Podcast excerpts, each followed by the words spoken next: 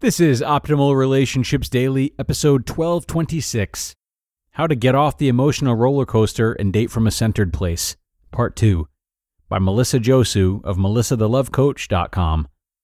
Hello, everybody, and welcome back to ORD, the show that is all about improving your relationships every single day. I am Greg Audino, your host and narrator, and today I'm coming to you with part two of the post we began yesterday Melissa's post about getting off the emotional roller coaster and dating from a centered place. It got off to a great start, and the rest of it is wonderful too. And to me, applies to a lot more than dating. I'll elaborate on that in my commentary at the end, though. First, let's finish up this post and continue optimizing your life. How to Get Off the Emotional Roller Coaster and Date from a Centered Place, Part 2, by Melissa Josue of melissathelovecoach.com. Being attached to an outcome will always make you feel anxious because you can't control outcomes. The only things that you can control are your own actions.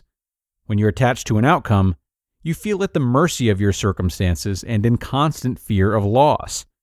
What we ultimately fear is what the loss or potential loss means for or about us. And that's the core of the anxiety and insecurity. A deeply seated fear that you will not be okay if he pulls away or rejects you or that you will not be okay if he doesn't text back, doesn't make plans, or doesn't commit. Because then the rejection confirms your fears that maybe he's not really interested in you, or maybe you won't ever find this kind of connection again. Maybe you're not enough for him. Maybe you're just not enough. This is how the fear of loss can leave us desperately clinging, at least within our hearts and minds, to the outcome of a dating experience. When we're attached, we put our sense of security and well being in the hands of this external circumstance, this outcome of this dating experience, which is ultimately out of our control. But if we take a deeper look, how true is it that you will not be okay if things don't go as you had hoped? And says who? Who has the authority to determine that you are not okay? And who has the power to determine that you are okay? As we look forward to the new year, I want to offer hope, encouragement, and tell you with love and profound conviction that you have this power within you, and you've had it all along. To get off the emotional roller coaster, to find your sense of center, you only have to do one thing deeply connect with your true self, the real you, the you who is witness to the fear and anxiety, but is not the fear and anxiety itself. So I invite you to try these practices that you can start doing right away. These practices can help you avoid the emotional roller coaster that dating can be and support you in staying centered and empowered. And the operative word is practice.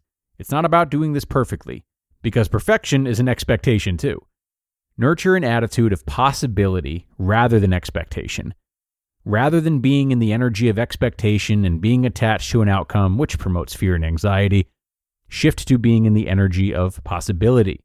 Instead of holding on to an outcome and saying to yourself, this must happen, or I expect this to happen, you can instead tell yourself, I want this to happen, but I know I'm not in control of outcomes, but I'm open to what's possible. Now, that doesn't mean that you have to agree with or like the outcome that comes to be, but being detached from the outcome means you consciously make space in your heart for the unexpected. When you're centered and detached from outcomes, you're deeply aware that you can never see, nor can you control the whole picture. And so you have made room in your heart and consciousness for the unexpected. If you're not open to the unexpected, or if you don't have room in your heart for possibilities, even for possibilities that you might dread, it's especially upsetting when those expectations don't come true. Hence the roller coaster effect. When you make space for the unexpected, and when the unexpected comes, it upsets nothing, and you still maintain your center. Reattribute your sense of happiness and well being. When you practice letting go of attachment to outcomes, you reclaim your ownership and responsibility for your well being and happiness. When you practice letting go of attachment to outcomes, you're not clinging to the notion that if expectation or outcome happens, I will be happy, or if expectation or outcome doesn't happen, I will be unhappy.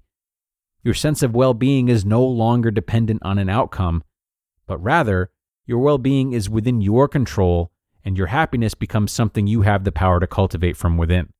Reconnect with your wholeness. When we're attached to an outcome, We can fear loss so profoundly that we don't feel we'll be okay if our fears come to be.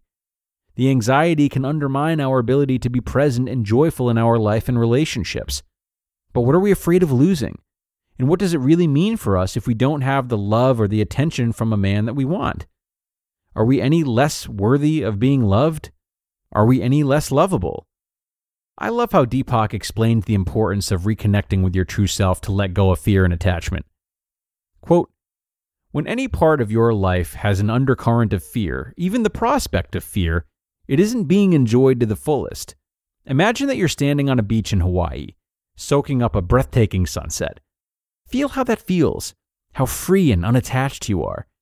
Now imagine if someone says, The sun is going to blow up in five minutes, or that's the last sunset you'll ever see, or even, You have a mortgage on the sun and the bank is foreclosing tomorrow.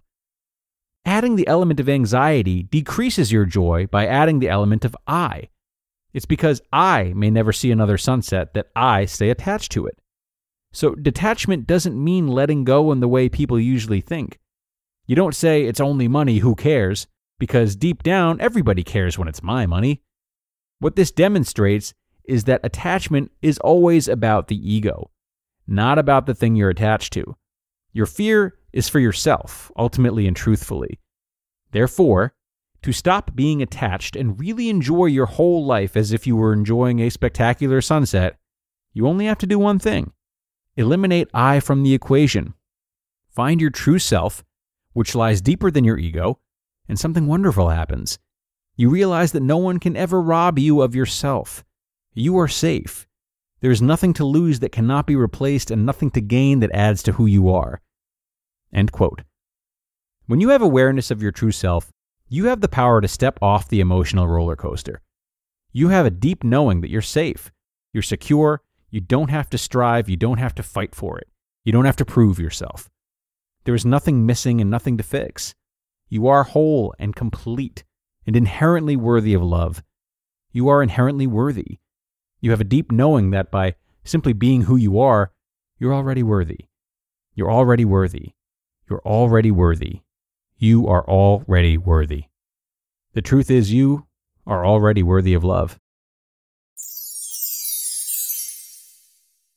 You just listened to part two of the post titled, How to Get Off the Emotional Roller Coaster and Date from a Centered Place by Melissa Josue of melissathelovecoach.com. And a lot of thanks to Melissa for her wisdom and, of course, for letting us share it. It's an interesting idea, this thought of remaining non attached. Um, and I say interesting because it's so true and so valid, but can be extraordinarily difficult to put into practice, sometimes due to very extensive conditioning or even genetics that we can't simply will ourselves away from. But don't let this deter you. A lot of change can be made, and relatively quickly, with some efficient mindset work like Melissa has touched on in this article. But the other stuff can take time.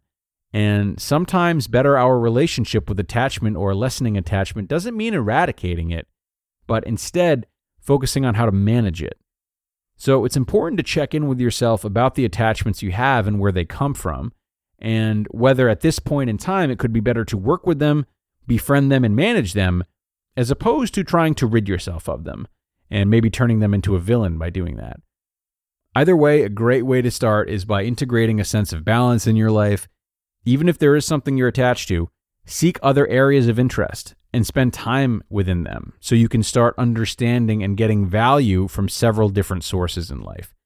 Even in the midst of difficult feelings of attachment, taking action like this is controllable and can naturally shift where you derive value from in a healthy way. So get to it, friends. We're done for now. I hope this article has been what you need to start the week off strong and you know I'll be here with you the whole time, reading to you each day. So be sure to come on back tomorrow where we will resume with another post and where your optimal life awaits.